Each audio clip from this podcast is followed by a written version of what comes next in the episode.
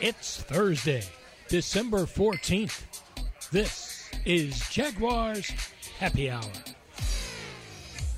Jaguars Happy Hour is presented by the St. Johns River Water Management District.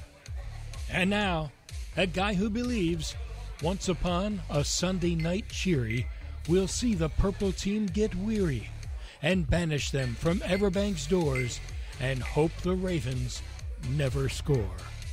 J.P. Shadrick. Wow, Edgar Allan's got nothing on Joseph.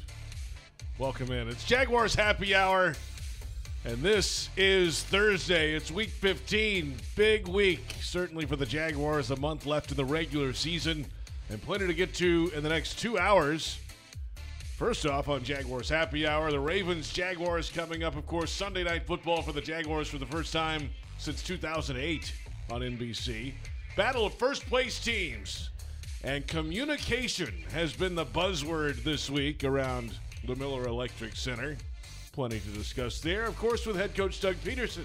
He'll be with us in studio at 5 o'clock on the Jaguars Radio Network for the Doug Pederson Show. And Jaguars Happy Hour is brought to you by the St. Johns River Water Management District, Florida's water. It's worth saving on 1010XL, 92.5 FM, Jaguars.com, Jaguars YouTube, JP Shadrick, and Jaguars analyst Jeff Lageman. Good afternoon, Logs. Good afternoon, JP. Great matchup this week. Ravens, Jaguars. The AFC playoff race is wide open. Certainly, if the Jaguars can handle business this week, the number one seed, really for a number of teams, is back in play. Uh, yeah, I mean, yeah, I mean, yeah, big I'm picture. yeah, up a yeah, bit. yeah, on, no. Logs, what are you talking- If they lose, if the Ravens lose, then the Dolphins are there. Then, of course, the Chiefs, if they get their act together, they can make a run at it. The Jaguars as well. I like to keep it a little bit more simple, and that look, the Jaguars need to keep their distance, uh, the space that they've created right now in the AFC South, and they also need to get back to playing good football. Good football to where you're not making mistakes that hurt your chances of winning. Yeah, pre-snap penalties, uh, missed assignments on defense, Communication breakdowns. All that. I can hear Led Zeppelin. Yeah, okay, pretty much on that one. That's been the word this week: communication, both sides of the ball, all three phases, really. Um, and they've just had a few lapses over the last couple weeks. Well, they've they've had a few, but I think the concerning part is is that defensively you had three lapses that cost you three scores, and if you don't have that, you're looking at a completely different game. Offensively, you had four giveaways as an offense, and I believe that three of them were controllable. One of them, Parker Washington fumbling the ball. Look, that happens. Uh, ball carriers are going to turn the ball over. I would have liked to have seen Parker surrender himself a little bit sooner once he realized that he wasn't going to go anywhere. But uh, but I understand that it's in a young player's nature to try to get all the yards that's there. Especially Parker Washington is a strong player and can fight through tackles at times. But uh, the other mistakes, uh, there's, I mean, you can pinpoint exactly why they shouldn't happen, and they've got to get that cleaned up. Especially now that you're in the month of December, if you're going to give yourselves a chance. When I say give yourselves a chance, I'm not talking about a chance of winning the division. I'm talking about big picture stuff. Okay, I'm going to go to your big oh, picture. Oh, you're going back to the big picture for the Jaguars. Yeah. If you're going to find a way to assert yourself once the playoffs start, you have to start building to that now. Much like they did last year. They built on their way and then they got to they got to get on a roll. You've got to do the same thing here in the month of December and the time is the time is starting to shrink. and they're facing obviously a team this week that I mean they're, They're number one number one seed for a reason. They're playing Really the best good, consistent football in the AFC. They're really good and and what have how many games in a row have they won?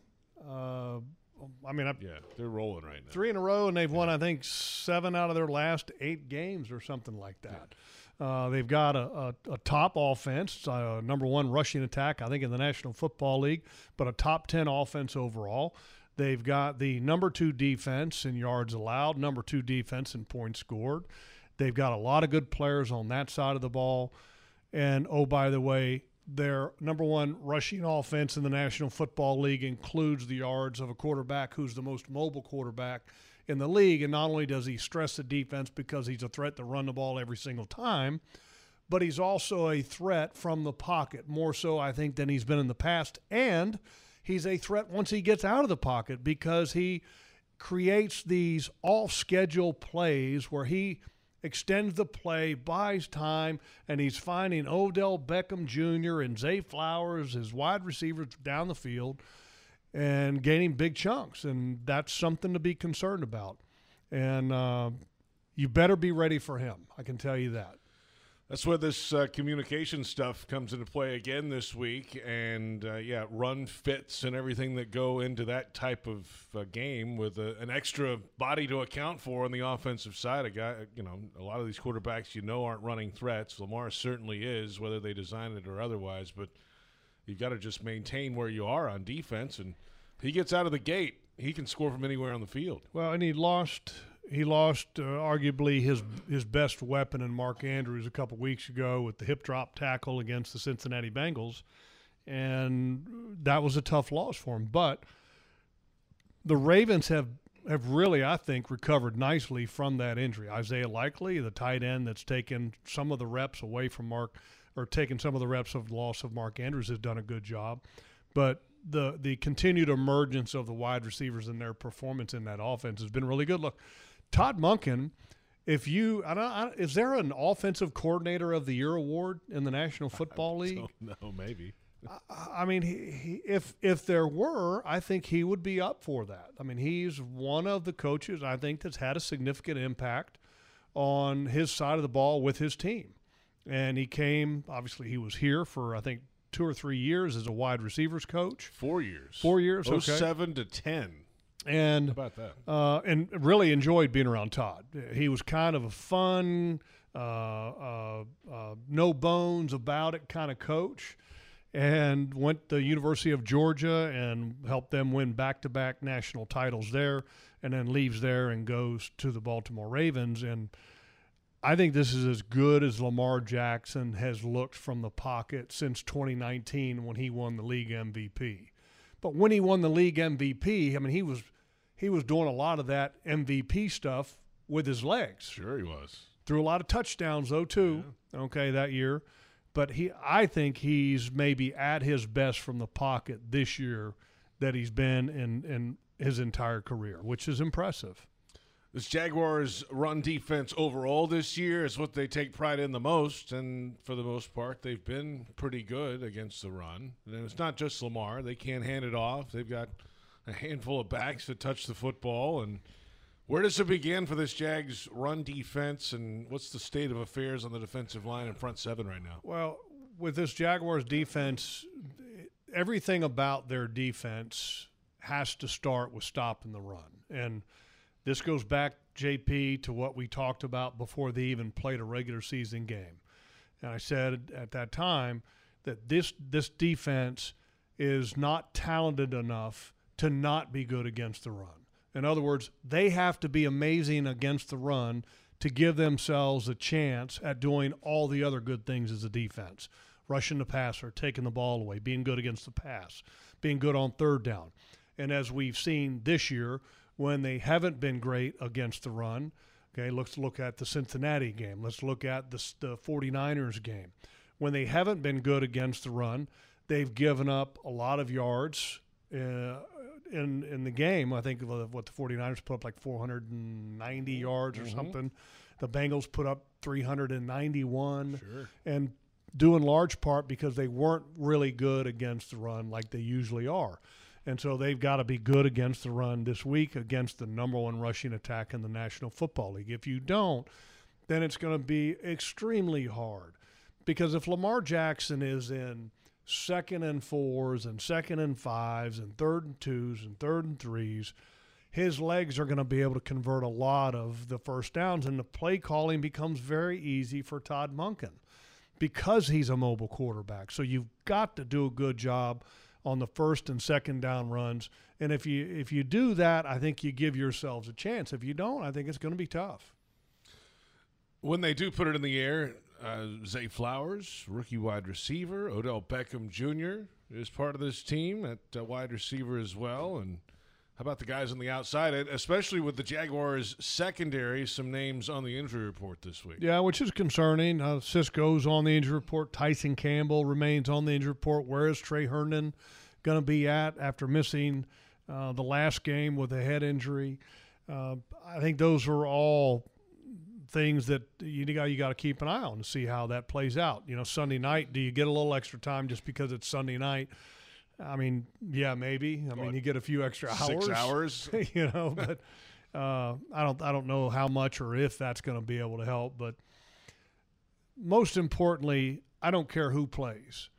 It's a matter of this defense has got to get back to communicating, and if they don't, it's going to be costly. You know, you you look at the one touchdown late in the ball game, the Bell last week in Cleveland, and it's man coverage, and uh, you just got to communicate between two guys to make sure that two guys aren't covering the same guy, and then one guy's running running free because that's exactly what happened mm. on the last touchdown. If you just communicate, then all of a sudden, then you take care of business. You know, the first touchdown to the tight end, Njoku. You know, does a as an outside linebacker, defensive end, you know, you've got to be able to pound Njoku because it's essentially you're playing like a goal line defense. And Travon ended up getting fooled into thinking that it was a run. And as a defensive end, a lot of people would say, well, why would we have Travon covering Njoku? Well, if he kicks his rear end yeah, at the line of scrimmage, not running down the field, then he's not going anywhere. Yeah. And you know that obviously was a, was a big mistake in that ball game. And then you had a communication breakdown when Njoku is crossing the field and he gets his second touchdown in the ball game. Communication issue between linebackers, and then you have, you know, the last one, which was the Bell one. How does this happen in Week 14? I mean, you expect this kind of thing in like Week three. Well, uh, look, it can happen all the time, and it's sometimes when you when you get into the season, especially you get late in the season, you can have a tendency to take things for granted. Okay Whereas early in the season, you're like, yeah, okay, you know, we're still communicating, but mm-hmm. then, you know, well, it's kind of become an old hat. We need, need to really mm-hmm. talk. Yes, I mean, that's, you know, over communication, there's no such thing. It, it doesn't exist. If you over communicate, it's, it's a positive thing. It means you're communicating. And I know that Doug Pederson mentioned earlier in the week about how he wants them to over communicate in practice, and he's really stressing the coaches to make sure that they're hearing it so that the players are hearing it themselves. Uh, but yes, it's something that's got to get cleaned up. And and JP, every team deals with some of those issues late in the season. It's not something like it's just unique to the Jaguars. It's it's a constant battle, and that you're trying to to continue to not be comfortable. I think is a good way to put it because if you get comfortable, then you kind of get a little bit I don't want to say lazy, but you get used to oh well yeah we got it yeah well no you don't have it you still got to make sure that you do have it and you do communicate this week because this week is different. Got to keep that edge every week. Well, you really do. I mean, it's about keeping the edge, but it's also look, especially in the back end for the Jaguars because you're having a lot of different guys playing. Okay, I mean, from Antonio Johnson to Wingard to Greg Jr., Montaric Brown, everybody's been playing with the injuries that you've had in the back end with this Jaguars defense, and you got to get it cleaned up.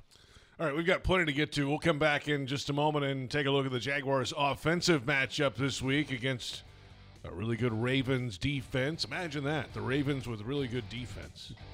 It like happens all the time. I don't know if they've ever had a bad defense. Right? I don't remember it. I mean, really. I mean, if you think about it, I mean, even going back to the early days of this franchise. That's what they started with. They had they had a couple really good defenders on that team. Jags fans want customized Jags furniture for your home? Check out zipchair.com and browse all customizable options. Zipchair, furniture for fans. At 4:30, Kai Stevens in studio with us. We're on 1010XL 92.5 FM, Jaguars.com, Jaguars YouTube, and it's Jaguars Happy Hour brought to you by the St. Johns River Water Management District. Florida's water, it's worth saving we have not had wrong routes. It has not been this person doesn't know what they're doing, they're running the wrong route, or things like that. You know, I think back to we had three interceptions the other day in the game. Um, I think two of uh, one of them uh, we didn't expect the ball at the time the ball came out, so our head wasn't around. We ended up missed opportunity. Unfortunately, that turned into an interception. If the ball hits the ground, it's first down. Second down, we'll keep playing the down. or keep playing the series out. We had another one. We got a zero blitz. The ball's got to come out. You know, they're, they're bringing more pressure than we have protectors. Quarterback threw a go ball. Um, I think the receiver thought the ball was going to get thrown earlier because of where the coverage was. But again, understanding the entire situation, what the quarterback's dealing with, the ball comes out early, turned into an interception as well.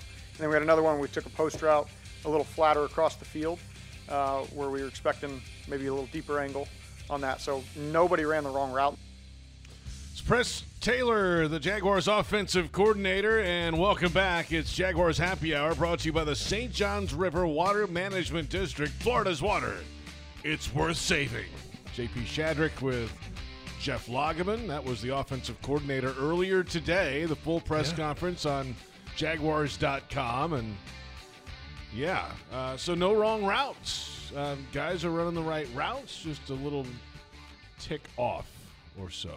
Yeah, and I think it's still at the end of the day, it's still the same thing. You know, if, if you if somebody runs the wrong route or somebody doesn't get their head around, what's the difference? Okay, it, it's still the same result. Well, it's not like uh, I guess d- wrong route is hey he was supposed to run a post and he ran an out instead or something. right, but if Right. he's supposed to get his head around, then Then that's You might as well run the wrong is- route. Okay, all right, so semantics I guess. Well, I mean, look, uh, it needs to get fixed, and whatever it is that needs to be fixed needs to be fixed. And if this offense can eliminate that, then I think that they've got a, a, a chance, even without some of their key players. Uh, it looks like they may end up getting a little bit healthy along the offensive line this week. You good. know, trending in that direction at least, maybe. Um, uh, another game without Christian Kirk, another game under the belt of Parker Washington, another game of Trevor Lawrence not having Christian Kirk, another game of Evan Engram being outstanding.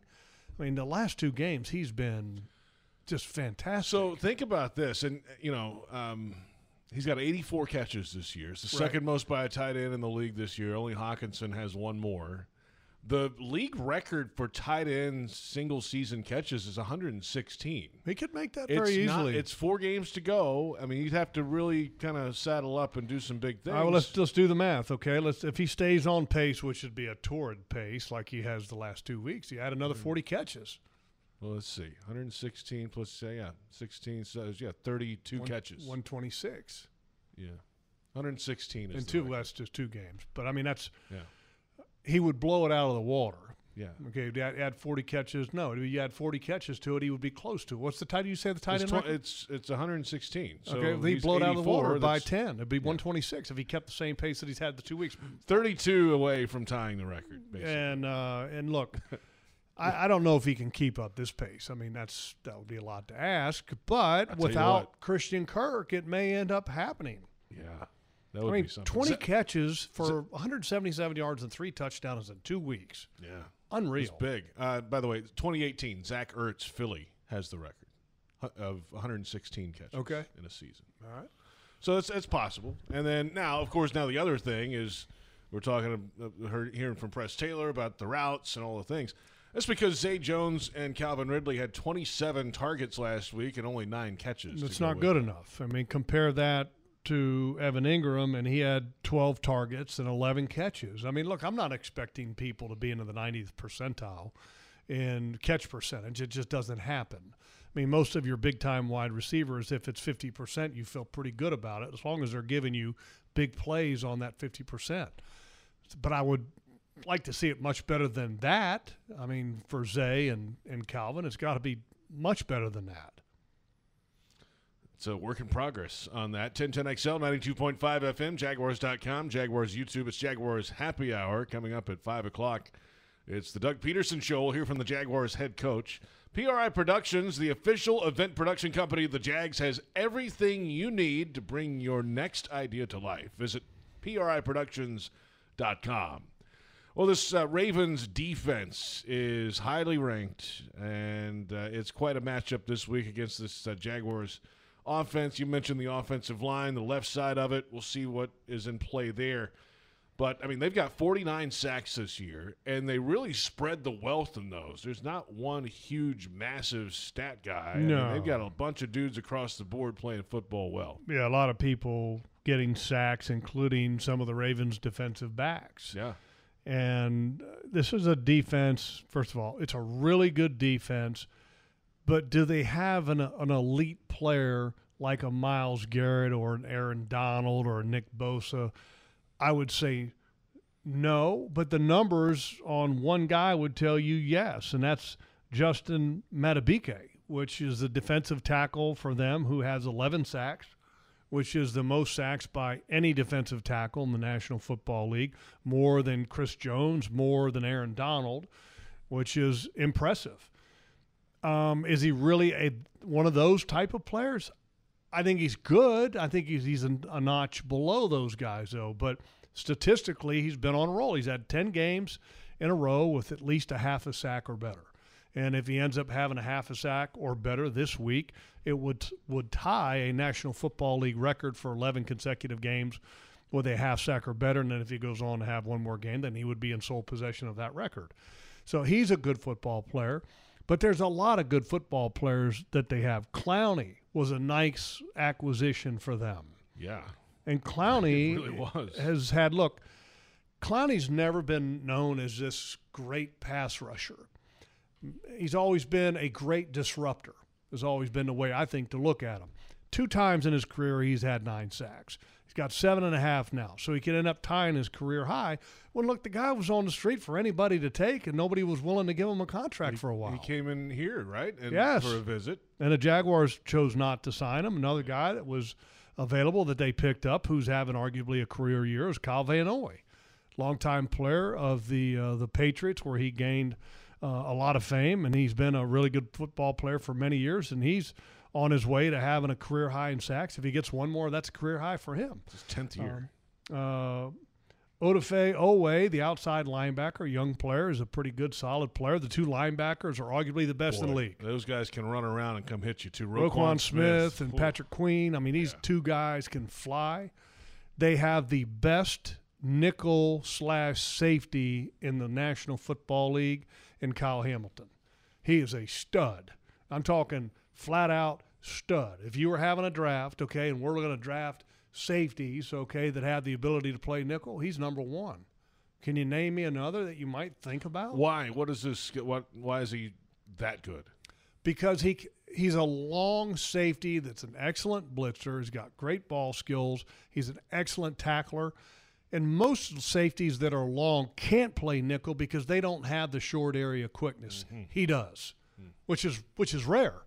And I would say just to throw this little side note in there, I think Antonio Johnson, our the Jaguars Antonio Johnson, has a skill set that's similar to Kyle Hamilton. Six, Hamilton's six four, man. That is tall. Well, what is Antonio Johnson? And he's pretty six three, right? To that. Yeah. Yeah, he's absolutely. 6'3", 195, and and Hamilton 6'4", 220. He's a little bit bigger, That's but that length, big safety. yeah, that's a big dude right there now. And he's good now. He, I mean, he's really good. So, I mean, defensively, they've. I mean, if you want to talk, when I said they don't have any great players, Kyle Hamilton's a great player. Make no mistake about it. Matabike is a really good player. He hasn't. I wouldn't call him great because it's the first time that he. If and I think his sack total in his entire career, he's almost surpassed that in one year, It's amazing, right? which is a contract year. Ka-ching, ka-ching. Uh-huh, imagine that. That happens to work out pretty good. And on the outside, Marlon Humphrey's been a good player at corner for a long time. On the other side, Brandon Stephens uh, is playing quite a bit, and Geno Stone's a safety for them that plays a ton because Kyle Hamilton ends up moving to the nickel, and then Geno Stone comes in and plays safety, and he is uh, second in the National Football League with six interceptions. So this defense is good, and they're physical. And don't forget when whenever the Ravens are on the schedule, the special teams part of it. You know the field goal game is going to be there from wherever they need it to be with Tucker. He's uh, hit the longest field goal in league history in his past, and obviously some big time kicks in his career, and, and a lot of them. And in the punt block game and all that stuff under John. Harbaugh, like that that is a priority. Yeah, well, Harbaugh was the former special teams coordinator. Now he's the head coach of the Ravens, and of course, been there forever. And there's not many, many head coaches in the National Football League that came from being a special teams coordinator. Chris Horton, who is the special teams coordinator now, the Ravens, will be getting interviews in this next hiring cycle. He will get an opportunity to interview for a head coaching job. very well respected. I think he's been there for five years now, and in the five years that he's been there, they have performed at a high level on special teams. That they've been a top ten special teams unit every year that he's been their special teams coordinator. So if it comes down to special teams, look out. Look, the Ravens last week against the Rams in overtime ended up having a backup punt returner, Yes, end up did. taking it to the house in overtime and won the game for It was a hell of a return too. Great Spin return. move, tiptoed the sideline, uh, came out of a tackle and kept running. That was awesome. Well, Devin Duvernay is their normal punt returner and is a Pro Bowl punt returner, I believe. Uh, ended up getting uh, was injured, unavailable, and uh, and then this little use is it Tillin, Tylan, he's Tylan, Tylan Wallace, right? Tylan. Uh, wow, what a great play! And and Tylan Wallace is uh, he's one of these little guys, you know, little scat guys, okay, and he did a great job in taking it all the way back. We've got plenty to get to. Kai Stevens joins us after the break. Jaguars reporter. We'll get her thoughts on the week ahead and Sunday night football. And of course, the Jaguars and the Ravens coming up. The game presented by Publix, where shopping is a pleasure. And Jaguars Happy Hour is brought to you by the St. Johns River Water Management District. Florida's water, it's worth saving.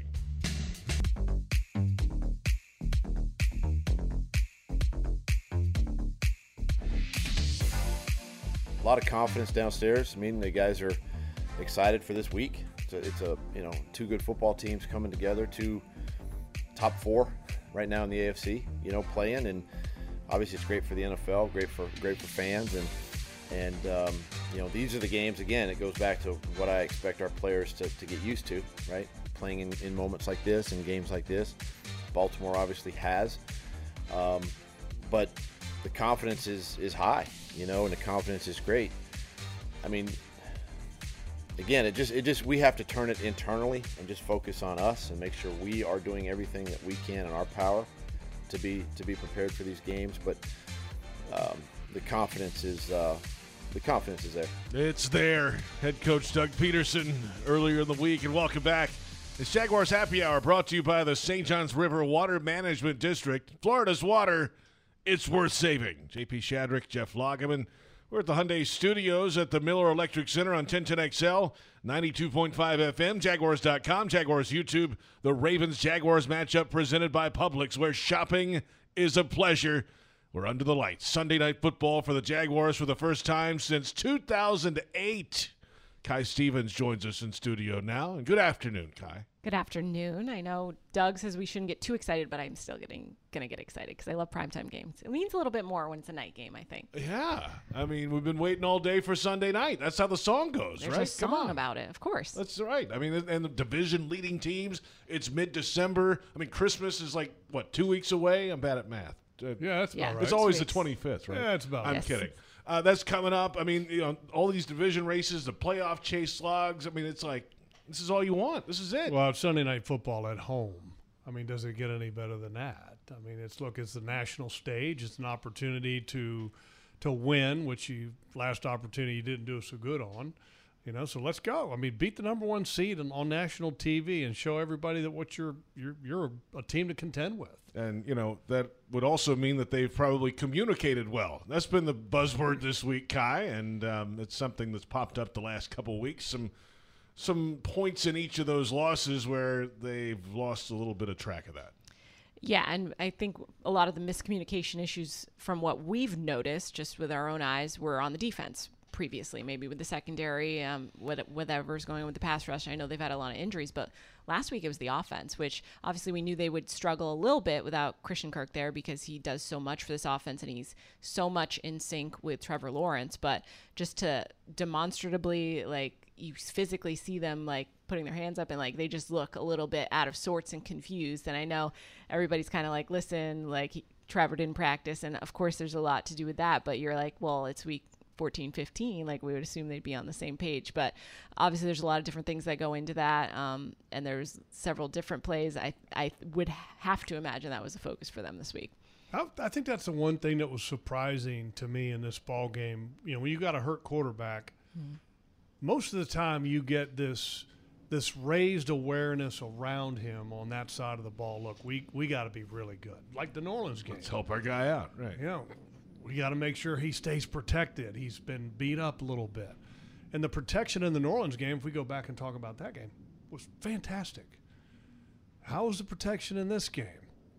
Not so he good. got hit 12 times, right? Uh, I want to say it was a record number of pressures on the year, like 26 pressures. He 26 times he was pressured in this ball game. Boy.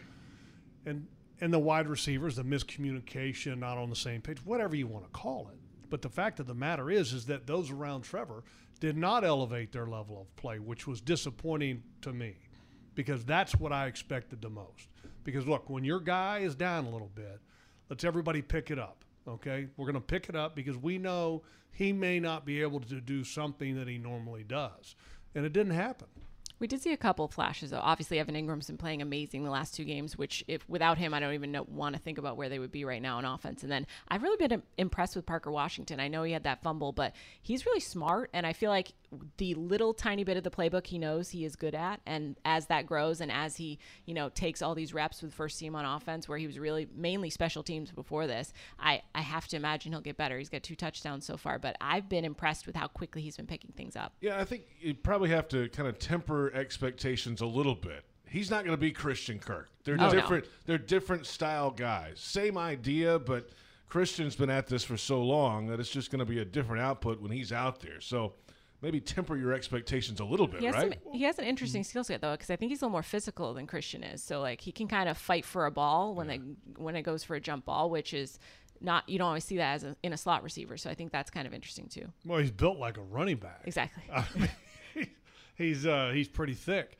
Um, and yes, definitely the physical part is is great great point because the physical aspect that he has is much better, I think, at a higher level than what Christian was at. But there's something that Christian had that Parker Washington doesn't have, and that's the the elite speed to go deep. Mm-hmm. You know, not only was is Christian a, a an excellent short area quickness guy, but Christian, if he's in man, he can run by some people. Mm-hmm. And I don't know if Parker Washington can do that, but he's got some quicks, he's got power, and I like his game. And I think he's a he's an excellent acquisition for you know being a six round draft pick. It's not very often you have a six round draft pick that you go, yeah, that's pretty good. You know, Yeah, I mean, we saw in the in the Thursday night game the Christian Kirk short catch and then outrunning everybody. like Bye-bye. the, Yep. like the fastest speed for any receiver this year or something for the Jags. That was that, that- we missed that. we need Just a some of little that. need some of that. Kai Stevens in studio with us. If you're looking for the MVP of the truck game, look no further than Ford F-150. Loaded with impressive capability and designed to dominate work, play, and everything in between. This truck makes tough look easy. Your local Ford dealer, proud partner of the Jacksonville Jaguars. It's Jaguars Happy Hour on 1010XL, 92.5 FM, Jaguars.com, Jaguars YouTube, JP Shadrick, Jeff Lageman, Kai Stevens, and uh, Lamar Jackson coming in, uh, former MVP, and uh, he's the leading rusher for the Ravens. He's about to surpass 3,000 passing yards for the year.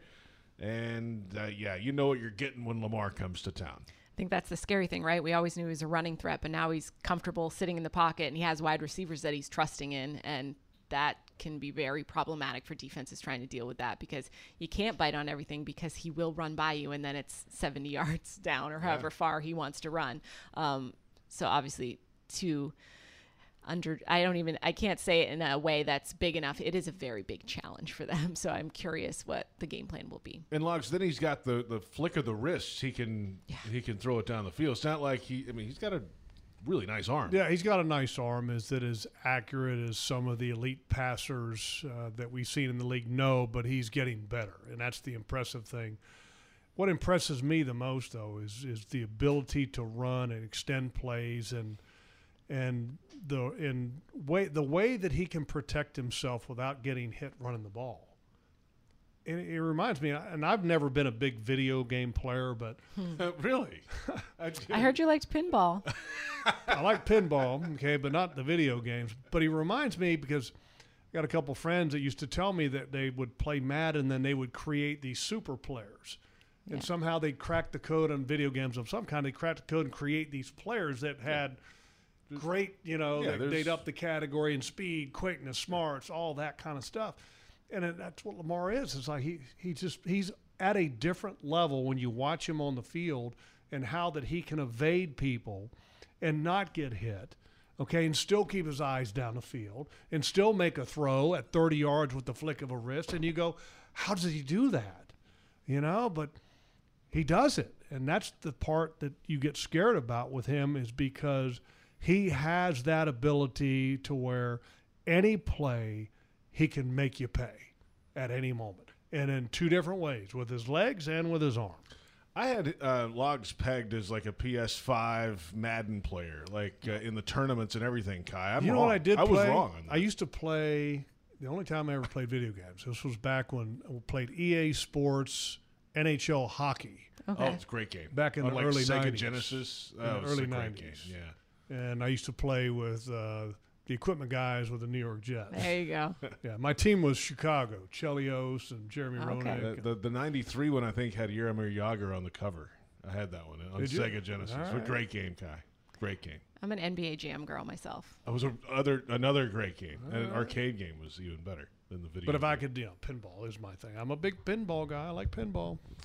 Uh, tonight, You heard it here first. Hey, there's uh, arcade games and things at String Sports Brewery, and tonight, who are the guests for All Access? Who you Our got? specialists are with us. Um, Logan Cook and Ross Matiscik are going to join us, the long snapper and the punter. And I am thrilled about this. They're some of my favorite people on the team. Um, and they've been involved in some non special teams plays this year that, you know, Ross forcing a fumble, recovering, Logan with the, you know, with the fourth down yeah, the pass throw there. Right. um, the fake. So they're, they're, they're a good time. It'll be good. It'll be a good show Uh, for sure. Logan Cook tied for six in the league in net punting average. Um, another fantastic season for him. He's got so many different types of punts in his arsenal. That's so cool, though. Yeah, He right? does, and his secret weapon is the lefty throw. Yeah, a left-handed Well, thrower. he, is he left-handed in real life? Yeah, how, how- real life. you go back to when the he writes, punt, he's you know, left-handed, yeah, right? and he. Yeah. Who in the world throws left-handed and punts right-footed? Well, I think think there's, a- there's some baseball people that do that, right? Like throw left and bat right. I mean, you can do that. Yeah, but normally the right is like the predominant one, right? So Right, you're saying you to kick, right- which is your main job, you would use what you would assume was your main foot. So if he's left-handed, you would think he would kick with his left foot. I mean, uh, you know what we should do? In the commercial break, let's go outside. We'll try to punt left. You right-handed, JP? I am right-handed. Kai, yes. right, Um, right-handed. yes. Okay, let's go out there and try to punt left-footed. No, I'm gonna pull something. I don't think that's. A There's a, a punter for the Tennessee Volunteers who is ambidextrous. He can kick with both legs. He's amphibious. But He's- does- or that. Both. uh, Can you imagine that? well, does do you wear special shoes on each foot, or are they both the same? Because like you try to throw them off. it's a good point, right? You use your kicking shoe on the right foot or the left. Well, foot? you wear two kicking shoes. You right? wear them both. Yep, you wear there a go. pair of kicking He's ready to kick.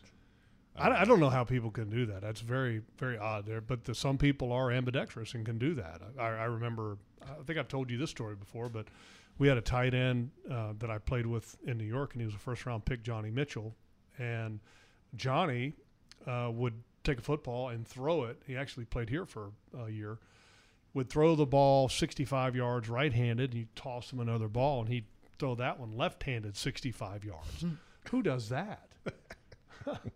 I mean, and and he could catch the ball one handed with his right hand, one handed with his left hand. It was just like, wow, the amount of talent that this guy had uh, was amazing.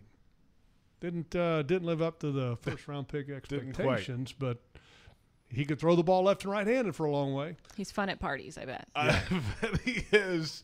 Uh, it'll be a party tonight at String Sports Brewery, and the specialists are there: Logan Cook, Ross Matiscik. Seven o'clock, right? yes, come see us. Fox thirty, right? Yes. Yes, Yes, Fox 30. That was an easy setup. Yes. Uh, we'll see you there, Kai. Thanks. Bye, guys. Kai Stevens joining us in studio.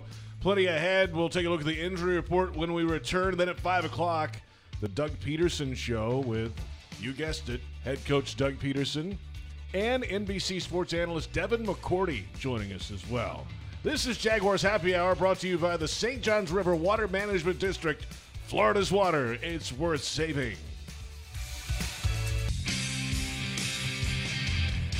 the tape is usually never as good or as bad as you think. So um, you watch it, and it is what it is. There's corrections. Obviously, there's things that we did in the game that are uncharacteristic and, and, and mistakes, you know, all the way around that we can't make.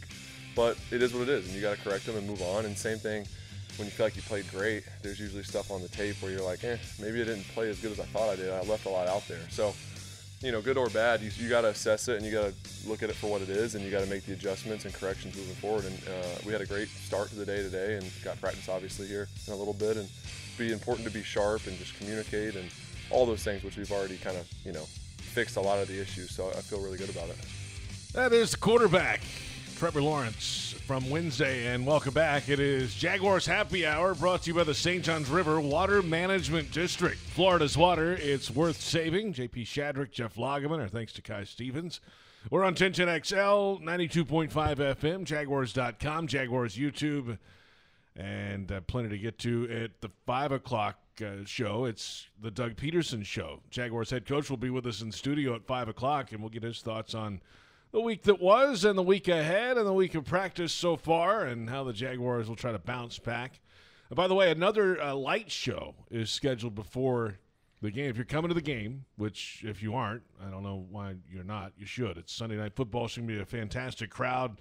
Um, it will be a teal light show this week before the game. So when you enter the stadium, everybody will have an educational flashcard in the cup holder of their seat. So you'll need to synchronize your device for the light show, and you'll attach a teal tab from that card to your mobile device's flashlight. Um, there's a QR code you can scan. There's all this stuff that can help you sync your phone. You should be in your seat by 7:50. It's an 8:20 kick. And it is a teal out.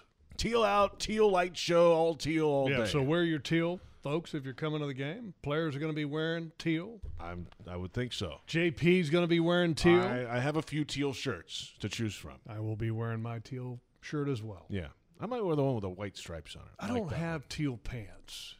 I don't think I'm gonna ever get teal pants, and I'm okay with it. I don't know, man. Some guys look pretty good in teal now. sure teal they pants do. like Johnny. Old Johnny looks good in teal pants. I'm pants. sure they do. Uh, time for the injury report, presented by Baptist Health and the Jacksonville Orthopedic Institute, the official sports medicine provider of the Jacksonville Jaguars. Just not this guy. This this guy doesn't look good in the teal, uh, on, in the pants at least. I'll take the shirt. I'll wear the shirt.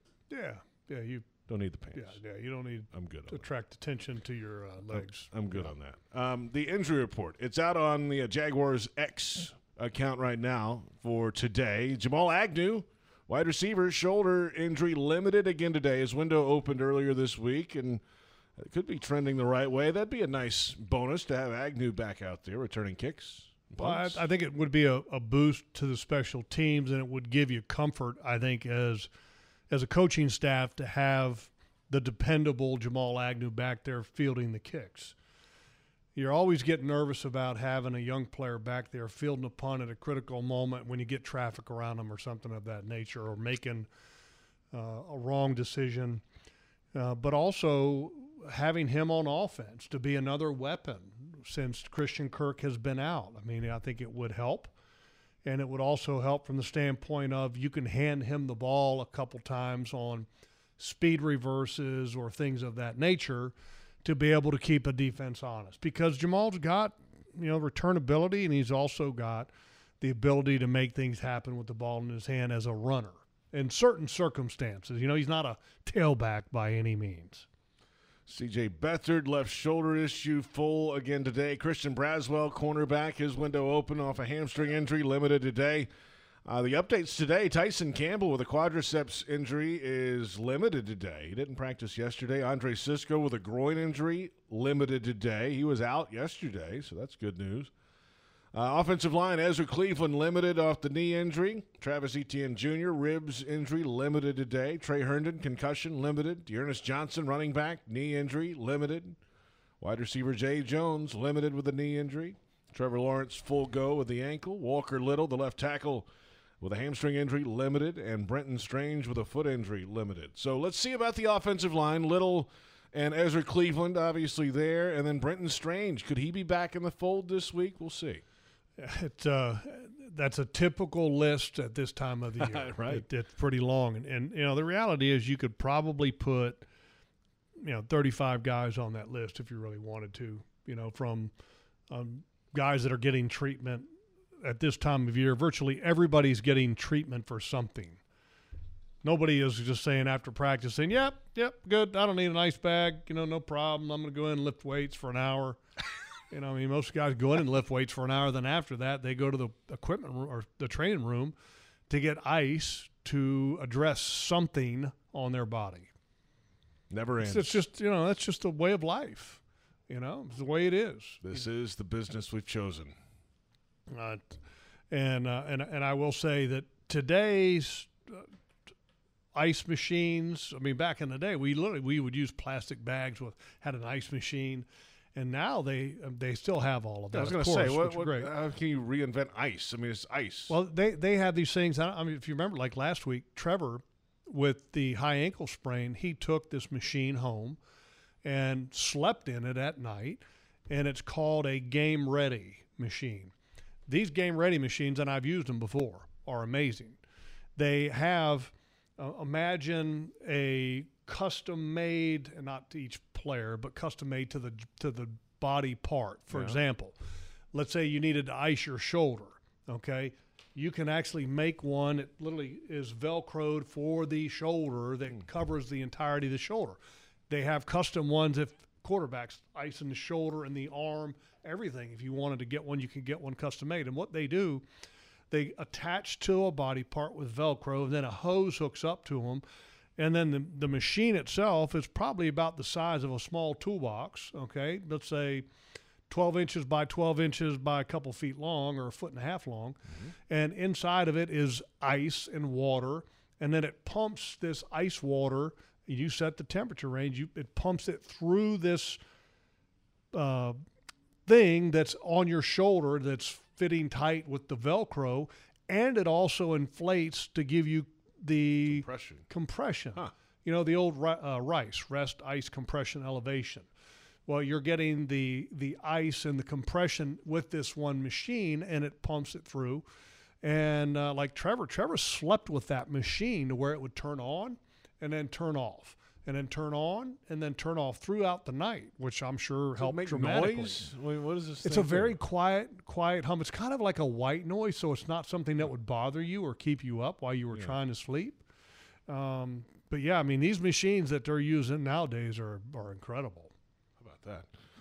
Hey, coming up uh, in just a few moments, the Doug Pederson Show. The head coach will be in studio with us. What do you want to find out from Doug today? Well, I mean, I, I think the first question you got to ask is, you know, how do you how do you fix some of those mistakes, miscommunications that you've been having as a team, as a coaching staff? How do you go about doing that? And that's obviously the number one topic from last week going into this week. And then also, um, how do you contend with a Lamar Jackson led Ravens?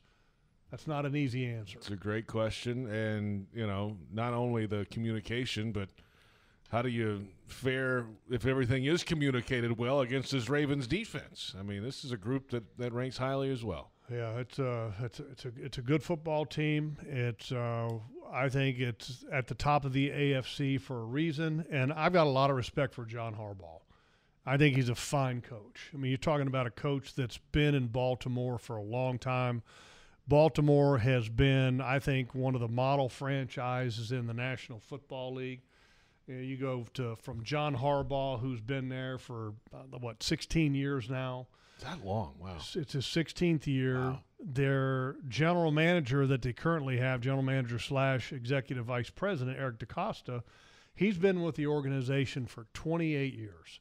In 28 years, he's worked with Ozzie Newsome, who was the previous general manager before DeCosta ended up took over, taking over. And what's impressive is that Eric DeCosta, he got promoted to the general manager seat, but Ozzie Newsome is still there.